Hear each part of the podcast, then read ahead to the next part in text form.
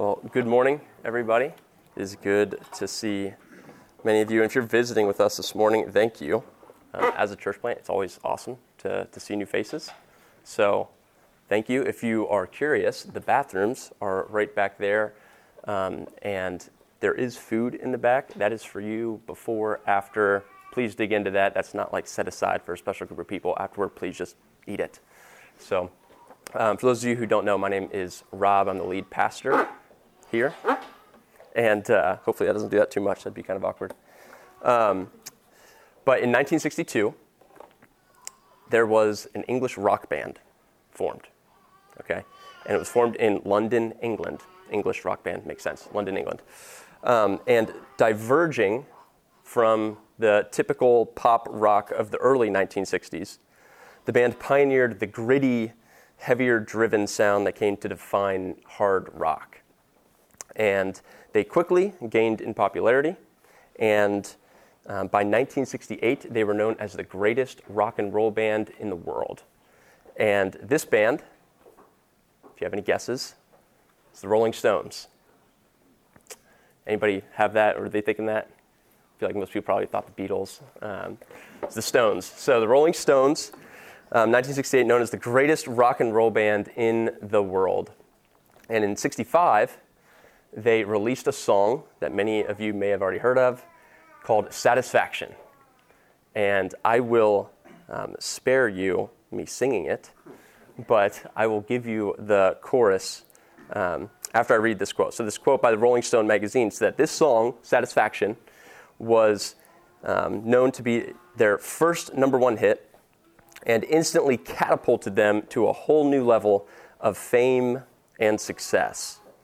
In many ways, it's the most important song of their career.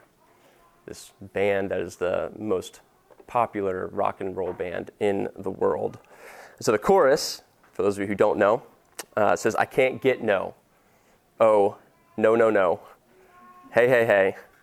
That's what I say. I can't get no satisfaction. I can't get no satisfaction because I try and I try and I try. I can't get no I can't get no. So, this song, this most important song of the greatest rock and roll band in the world, clearly struck a chord, no pun intended, struck a chord with millions around the world. This song catapulted them to their fame. That was in 65, and then by 68, they're the greatest rock and roll band in the world. So, why does a song titled Satisfaction, where it's not saying, I'm so satisfied, I'm so satisfied. saying, I can't get no satisfaction. Why does a song like that, aside from a catchy melody, why does that resonate with so many people worldwide? Why is it so difficult for us to be truly satisfied? I, uh, my family and I, we were at a, our church is part of a um, network of churches called Harbor Network, and they had a um, lead pastors and wives retreat last week, and so we were attending that. And while we are there, my wife and I we, we met another couple who's from Cleveland, and their kids are further along than ours, and they have like four kids or something like that. And so we're like, okay, which stage is the best stage? Because it seems like our three-year-old is in a really difficult stage, as much as we love her, and our nine-month-old is just on repeat when it comes to eating. Like we just cannot keep enough food in the house. So like which stage gets easier? And and their response was, um, every stage is the best stage. Which I mean, as soon as I heard that, I'm like, okay, that's cheesy. Thanks, thanks for that. But but there's a little bit of truth to it, in that we'll never truly be satisfied, whatever stage we're in. We're always looking to the next thing. And they said, whatever stage you're in, there's joys and there's challenges. Um, and so they tried to encourage us with that, and for the most part, it was encouraging. Um, but I would submit to you this morning that as we march through this text, that we will see that because of Jesus' compassion, we can live fully satisfied. Because of Jesus' compassion, we can live fully satisfied. So, if, if what I preach today is relatively clear, and we'll pray that that is the case. And Lord willing, we'll be able to enjoy the kind of satisfaction that we were designed to enjoy. We will be able to show others where true satisfaction is, and we'll be able to diagnose some of the reasons why we may not feel satisfied. So, Lord willing, those are some things that we'll be able to take away from this passage. So, if you're joining us this morning, or if you've been with us since December when we first started the series of Mark and first started gathering in this room, um, we've been going through the book of Mark, passage by passage. And the consistent theme that we keep putting before you is that it is God restoring his wayward people. We see different instances of that, we see different facets of that, but it's ultimately, big picture, God restoring his wayward people. And now we come to this passage in chapter 8, verses 1 through 10. And some of you who were here just a few weeks ago probably heard some similar themes. It sounds very similar to chapter 6, verses 30 through 44, where Jesus feeds the 5,000. There's a lot of similarities there, so much so that some commentators believe it is the same, the same thing being told from a different perspective. Now, for several reasons, um, most commentators say that's not the case, but some, some would put that before you and say that we actually think this is the same story just told from a different angle. A couple reasons why um, I don't hold to that position, at least, is because in, in this passage, the crowd that Jesus is feeding, it's a Gentile crowd, whereas in Mark 6, it was a Jewish crowd. And then, in addition to that, Mark 6 was 5,000 men, not including women and children. So if you add women and children, you're looking at 12 to 15,000 people. In this passage, it's 4,000 people total. So even though both are big masses, one is noticeably larger than the other one. And there's other reasons that we could get into and that you could take a deep dive. Um, but for at least those reasons, we, we believe this is a separate event, two different events taking place. Now, starting in chapter 8, we're going to start to see more of this re- repetition. Okay? So, for, chapter 6 and 7, we see a series of about six different events. And in chapter 8, we see another series of what seem to be very similar events. So, we see a feeding of a multitude. We see Jesus and his disciples crossing the lake. We see a dispute with the Pharisees, a discussion about bread, a healing take place, and then a confession of faith. We see these things being rehashed. And commentators have said that it's essentially to emphasize the disciples' lack of understanding. Some commentators say the disciples' dullness, kind of a harsh way of, of putting it. But the disciples, we, we, we're privileged to be able to have the story right here, and we can see the different things that are going on. The disciples are living this in real time. And so they are slower to embrace some of these things because they just don't know the end of the story like we do. So we live in a, in a privileged time. But the repetition here, as John Mark, the author of this book, as he goes through it, uh, most would say that it's because he's emphasizing the disciples' lack of understanding. And we'll see that um, next week or the week after as Jesus brings up things and he says things like, Do you not yet understand? He's like, Are you serious? Do you really not yet get it? So we'll, we'll see that in the weeks to come. But today, as you'll see in your bulletins, we've got three points for this passage um, the compassion Jesus feels, the meal Jesus provides, and the gospel Jesus extends. The compassion Jesus feels, the meal Jesus provides, and the gospel Jesus extends. So let me pray for our time, and then we can begin going through each of those. Father,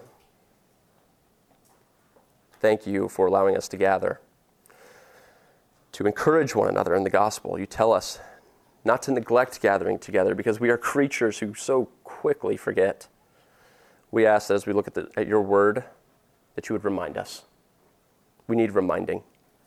We pray for other churches in the area that are reminding one another of the gospel and that are proclaiming the gospel to the city that they are in. Lord, we think specifically of Cornerstone here in Westerville. Thank you for the way they proclaim the gospel, and we pray that you would continue to bless them insofar as they continue to proclaim the gospel. Same thing with Redemption Hill Church in Galloway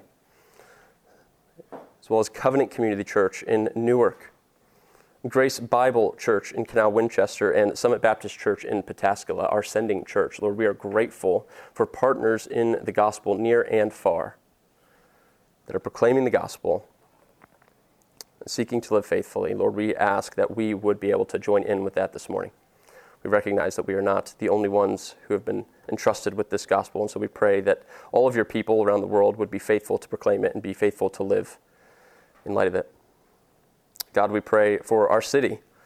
Think specifically of our first responders. Lord, we're grateful for the police that you have given us. We pray for their safety as they seek to protect and serve. Think of Police Chief Charles Chandler. Lord, give him wisdom on how to lead the police department. Think of the fire department and Fire Chief Brian Miller. God, we ask for wisdom and we ask for your blessing on our first responders, those who go in and are the first ones to serve us in our greatest times of physical need. Pray for our hospital workers.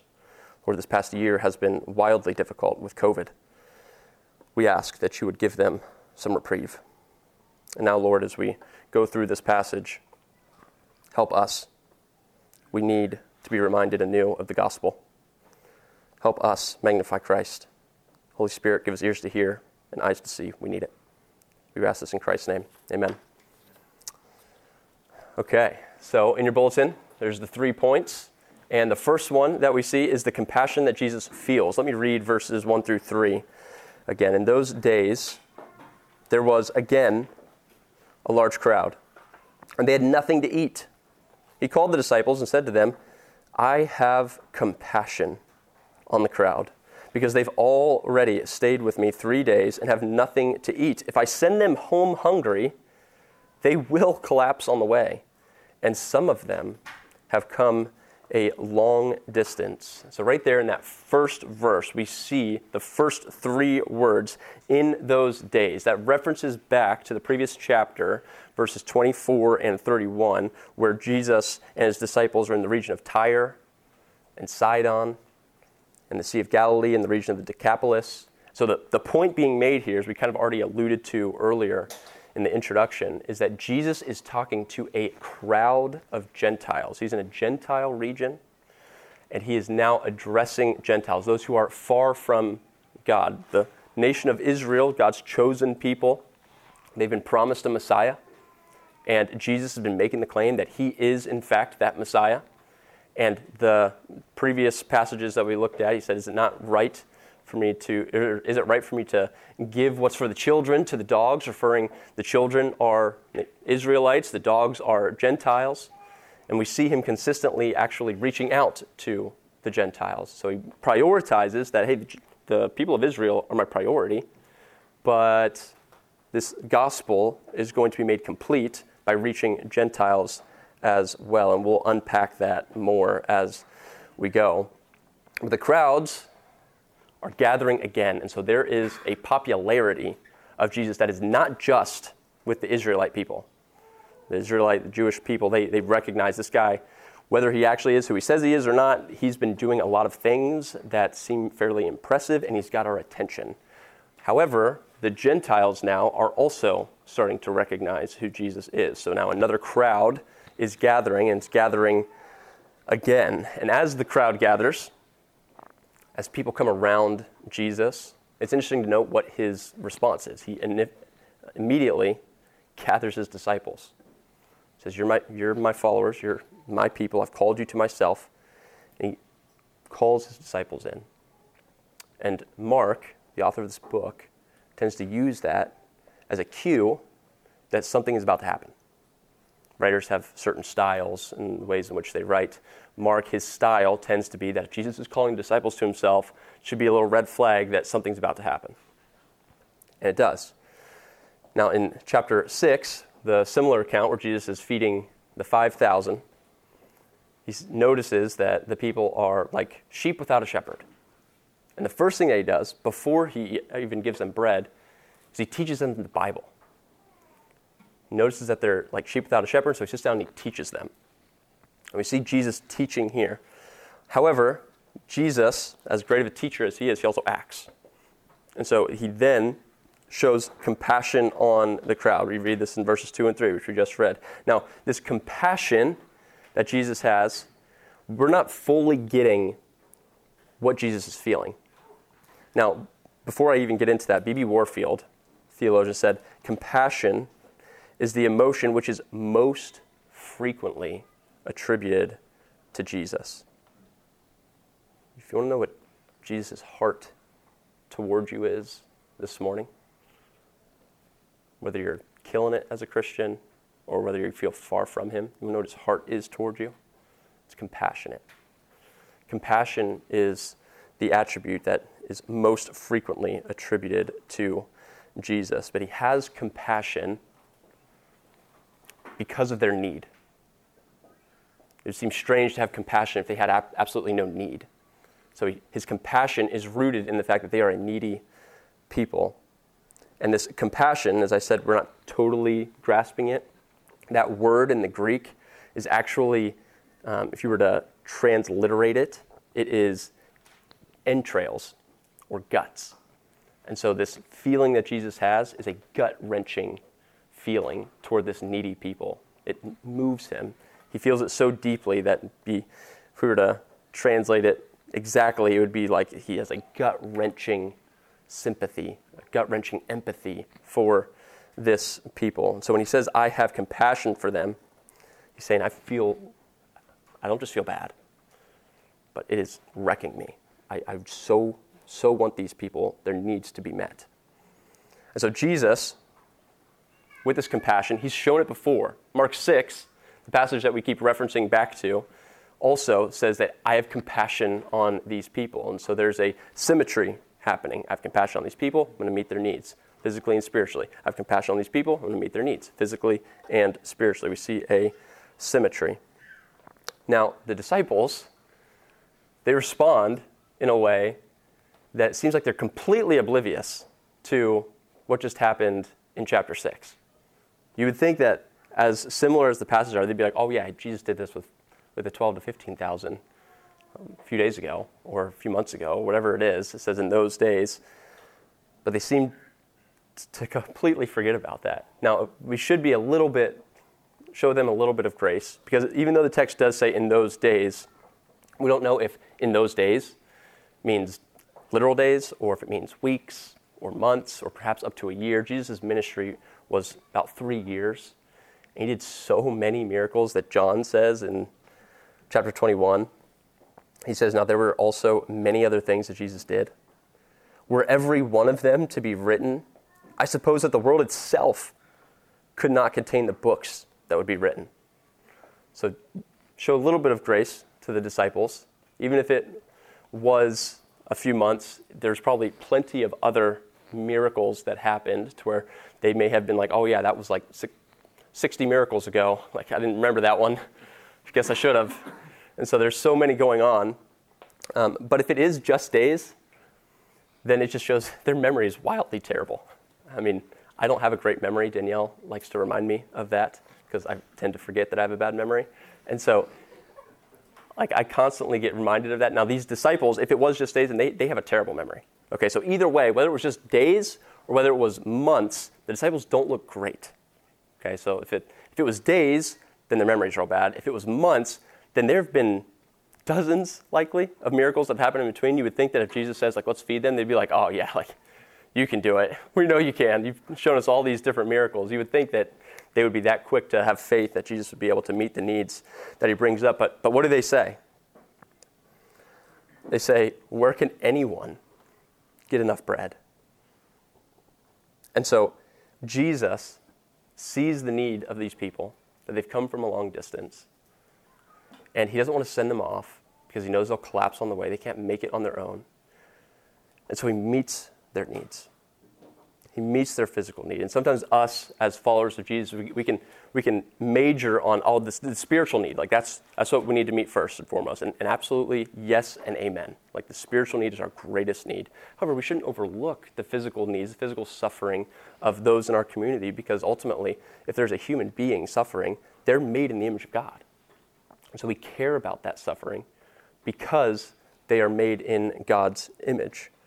So Jesus addresses them physically, but he also addresses them spiritually. His compassion leads to action. And in the same way that if we're going to be compassionate people, we should be people who are acting. That compassion doesn't just get to live in a compartment by itself, but it drives us to action. James in chapter 2 says if a brother or sister is poorly clothed and lacking in daily food, and one of you says to him, Go in peace, be warmed and filled, without giving them the things needed for the body, what good is that? He says if you, if you say you have compassion, but you're unwilling to step out and address the needs, then what good is your compassion? And so Jesus, compassionate Jesus, addresses their physical needs, but he also addresses their spiritual needs. And so we see our second point where Jesus provides a meal. Look with me in verses 4 through 7. And the disciples answered him, Where can anyone get enough bread here in this desolate, desolate place to feed these people? How many loaves do you have? He asked them. Seven, they said. He commanded the crowd to sit on the ground. Taking the seven loaves, he gave thanks, broke them, and gave them to his disciples to set before the people. So they served them to the crowd. They also had a few small fish. And after he had blessed them, he, he said these were to be served as well. Both instances, Mark 6 and Mark 8, Jesus is teaching a crowd. He's addressing their spiritual need, and then he recognizes their physical need. He addresses both. And in both instances, he provides bread. It's not like they went out and gathered some of the greenery in the area and said, let's dish out 5,000 salads. They are, he's each time giving them bread. Okay, and yes, bread is a common food at that time, but I think it's foreshadowing something more. I think it's foreshadowing the Lord's Supper we see Jesus saying in John 6, I am the bread of life. Whoever comes to me shall not hunger, and whoever believes in me shall never thirst. So we shouldn't overlook what's being foreshadowed here. Follow me. There's bread provided, and then he gives thanks, and then the bread is broken. It's entrusted to the disciples, it's given to the masses, and then everyone who eats is satisfied. There's a pattern in Mark 6, there's a pattern in Mark 8, and then we see it in the Lord's Supper that bread is provided, we give thanks, and those who partake are satisfied. Very similar to the words that we see in chapter 14 when Jesus enacts the Lord's Supper, and the Lord's Supper being that act in which Christians are reminded that we are satisfied in Christ.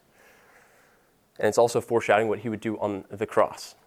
We use bread because Jesus himself said that this is my body, which is broken for you. And so when the bread is broken and dispersed, it reminds us that Jesus' body was broken and his atoning sacrifice was dispersed to all of his people. So there's a foreshadowing going on here when Jesus is feeding these people. He's not dishing out random food, he's intentionally using bread which shows us not only is he addressing their physical needs, but he's addressing their eternal spiritual needs. So that point's a little shorter, and we'll jump now to our third point, which is really the clearer picture of what's happening in this passage. Look in verses 8, verse 8 through 10. They ate and were satisfied. Then they collected seven large baskets of leftover pieces. About 4,000 were there he dismissed them, and he immediately got into the boat with his disciples and went to the district of Dalmanutha. So, verse 8 says that the people ate and were satisfied. Now, that word, satisfied, the very same original word, is used earlier in the passage in verse 4, but the CSB doesn't quite encapsulate what's actually being said. So it translates that as feed. Right? If you look in your bulletin, you'll see in verse 4 here in this desolate place to feed these people. Now, the New American Standard Bible encapsulates this in his translation. It says, His disciples answered him, Where will anyone be able to find enough bread here in this desolate place to satisfy these people? So we see it encapsulating what's actually happening. It starts off, there's a lot of people. Where's there going to who, how can we get enough bread to satisfy these people? And then we see in verse 8, further down, they ate and were satisfied. There's a satisfaction taking place here. The problem that we see at the beginning of this passage is that there's a needy people, and they need to be satisfied. And the disciples who've been walking with Jesus, who've seen what he's been doing up close and personal, they say, How in the world can they be satisfied? It's impossible. Jesus takes care of it. I was going to say something else I shouldn't, but, anyways. Um, okay, so with that, where are we this morning? It is so easy for us to constantly be looking for satisfaction in other places. Constantly. We, we do it all the time. I do it all the time. We are looking at our work for satisfaction, look at our hobbies, we look at our relationships, look at our family, money, status. We always try to find this next thing. Remember in high school, I was like, man, I can't wait to get my driver's license. When I got my driver's license, man, I can't wait to go to college. Go to college, ah, oh, I can't wait to get a job. Can't wait to get married. Can't wait to have kids. Can't wait for those kids to get older and easier. Can't wait. Can't wait for retirement. And there's always like the next thing, right? You're always looking towards the next thing to, when I get there, then I'll be satisfied. And the truth is, none of those things can satisfy, and they never quite fully satisfy because simply they, they just can't. Reminds us of um, when Jesus in John 4, when he meets the Samaritan woman at the well, and he's trying to get some water, and he tells her that whoever drinks of the water that I give him will never be thirsty again. He and that Samaritan woman talk about several things about her husbands, and, and she, he begins to tell her other things about who he is. But ultimately, what we see here is Jesus saying, You want to be satisfied? You have to drink the water that I give you. You won't find it in your five husbands. You won't find it in the water that you're pulling out of this well. You won't find it in the location in which you worship. She's asking about will they always worship there? And he says, if you want to be satisfied, you have to drink the water that I provide. And there's also something else that we should be picking up on in this passage. So in Mark 6, there are 12 baskets full, right? So hands out the five loaves. Then there's so much left over after feeding the arguably over 10,000 people that there's 12 baskets full of leftover bread. Now, commentators point out he's feeding a Jewish crowd, and there's 12 baskets full left over. These aren't just arbitrary numbers. So, the commentators will say that that 12 is referring back to the 12 tribes of Israel. And so when you read the scriptures, you want to read it slowly. You want to pick up on some of the things that are there because they're inspired by the Holy Spirit. And so no word is there frivolously. And in this passage, as he's talking to a Gentile group, a non Jewish group, we see the word or the number seven brought up several times. So when we do read the Bible, we want to pay close attention to words or phrases that get repeated. And this seven is brought up seven loaves. Jesus took the seven loaves, and then there were seven baskets full. It'd be like my wife Danielle, her birthday's coming up in July. It'd be like if we were driving and she said, Oh, Target, there's a pair of shoes there that I really like. and then a couple days later, she says, Oh, I need new shoes. I, I think I just need this new pair, and ah, it's no big deal. And then later on, she said, Target's having a sale on shoes. I, would, I would hopefully pick up on some of the cues that are being laid, some of the breadcrumbs, maybe, hopefully. But here in the passage, I see the Holy Spirit laying out some breadcrumbs, saying seven loaves. Jesus took the seven loaves. There were seven baskets full afterward. New American Commentary says that the number 12 in the previous account obviously is relevant to Israel. The number seven here may it symbolize fullness and completion, and therefore the Gentiles. Jesus, in Mark 6, is feeding the Jewish people, the Israelites. He teaches them, and then he meets their physical need. As promised in the Old Testament, he's fulfilling that. But what Jewish readers initially didn't realize is that this gospel, this Messiah who's coming to satisfy, to fill the needs of their people, it doesn't stop with their people. It extends to Gentiles, to non Jews. That's why we get to sit in this room and be reminded of the good news of the gospel because we, who are not part of ethnic Israel, have received this good news. And Jesus, now talking to this Gentile people, is teaching them, meeting their spiritual needs, and meeting their physical needs. And there's a fullness where the gospel, yes, was promised to the people of Israel, but it's completed. It reaches its fullness when others are grafted in as well. Psalm 16:11, one of my favorite verses. You make known to me the path of life. In your presence there's fullness of joy. At your right hand are pleasures forevermore. This fullness that is extended to God's people.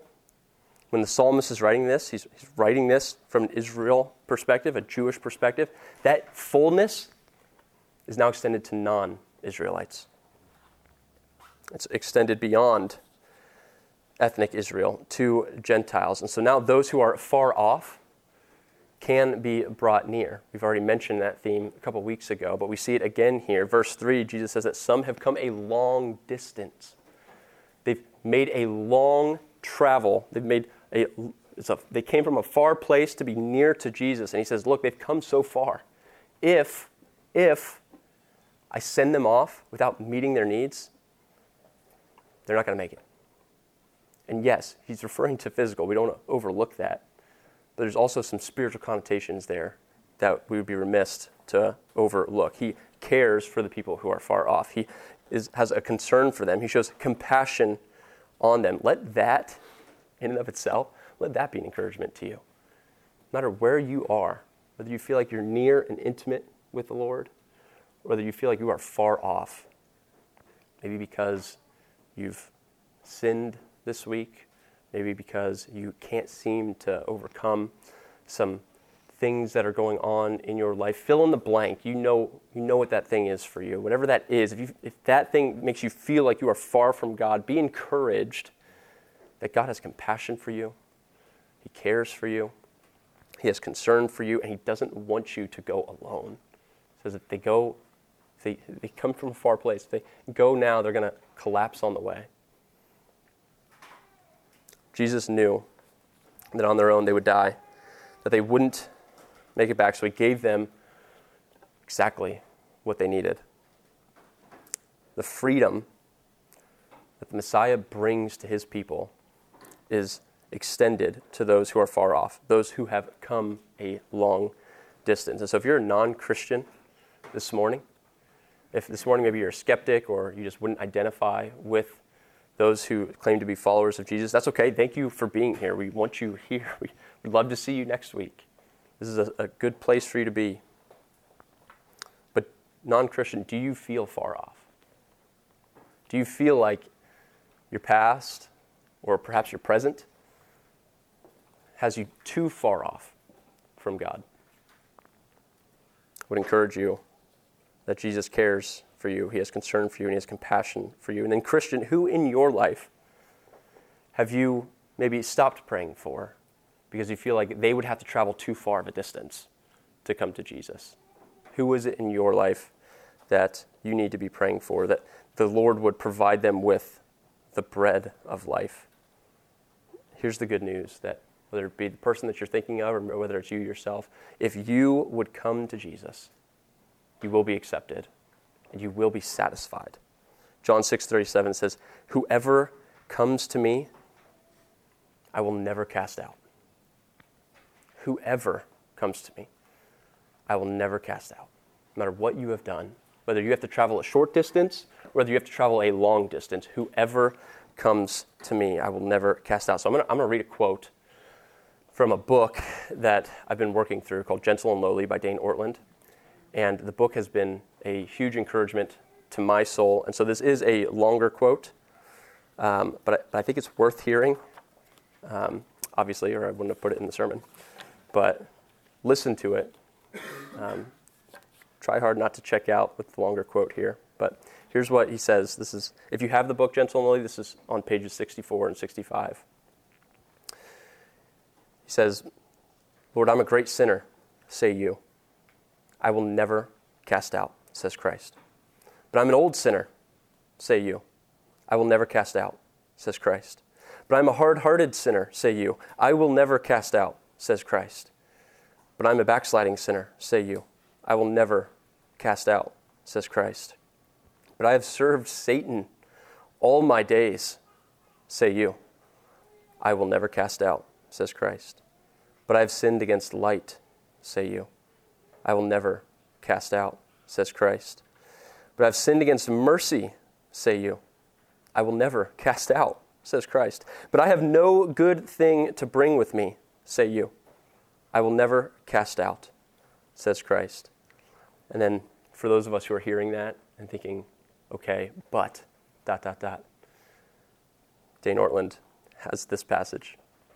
He anticipated it. No, wait, we say cautiously, approaching Jesus. You don't understand. I've really messed up in all kinds of ways. I know it all, says Christ. Well, the thing is, it isn't just my past, it's my present too. I understand. But I don't know if I can break free of this anytime soon. That's the only kind of person I'm here to help, says Christ. The burden is heavy and heavier all the time. Then let me carry it, says Jesus. It's too much to bear, not for me. You don't get it. My offenses aren't directed toward others, they're against you, Jesus. Jesus responds, Then I am the one most suited to forgive them. But the more of the ugliness in me you discover, the sooner you'll get fed up with me. Jesus responds, Whoever comes to me, I will never cast out. Because of Jesus' compassion, the compassion that he shows us, we can live fully satisfied in him. The past, our present, whatever sin we're wrestling with, he will never cast you out because he has compassion on you. So, do you believe that no matter what your past or your present is, do you believe the good news that if you come to Jesus, he will never cast you out? Is Christ where you go for satisfaction? Maybe for some, it's a hobby. Maybe it's golf. Maybe it's video games. Maybe it's a craft, whatever it is. Fill in the blank. Is Christ where you go for your satisfaction? And is there someone in your life that perhaps you've stopped praying for because of the distance they have to travel to get to Jesus? I want to encourage you continue to put them before the Lord, continue to beg the Lord to provide them with the bread of life. Jesus is the satisfaction that we've longed for. And in his compassion, he has brought that satisfaction near. We must only take and eat. We must only partake in the body of Christ. However, this compassion, this compassion that he's brought near, it's not applied to everyone. It's applied to those who embrace the gospel. Jesus is a compassionate God. And in that book, Gentle and Lowly, there's a whole section that I'm not going to read, but a whole section where he talks about how the compassion of God is there. But because the compassion of God is there, there's also the wrath of God. These two things rise and fall together. Because Jesus has such great compassion on his people, because he loves them so dearly, he hates with a passion the things that destroy them sin. And so this compassion that Jesus offers is applied only to those who receive his broken body, who say, Yes, Lord, you have paid for my sin. You have provided the salvation that I need. Those who embrace that will receive satisfaction. Embrace Christ today. Don't rely on yourself. Look to the one who has come near. Let's pray.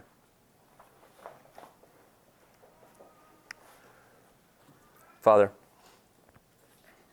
we come before you and we are grateful that you provide salvation. We're grateful that you have sent your Son to pay the price for our sin, for his body to be broken, so that we may partake in the body of Christ and therefore receive his righteousness.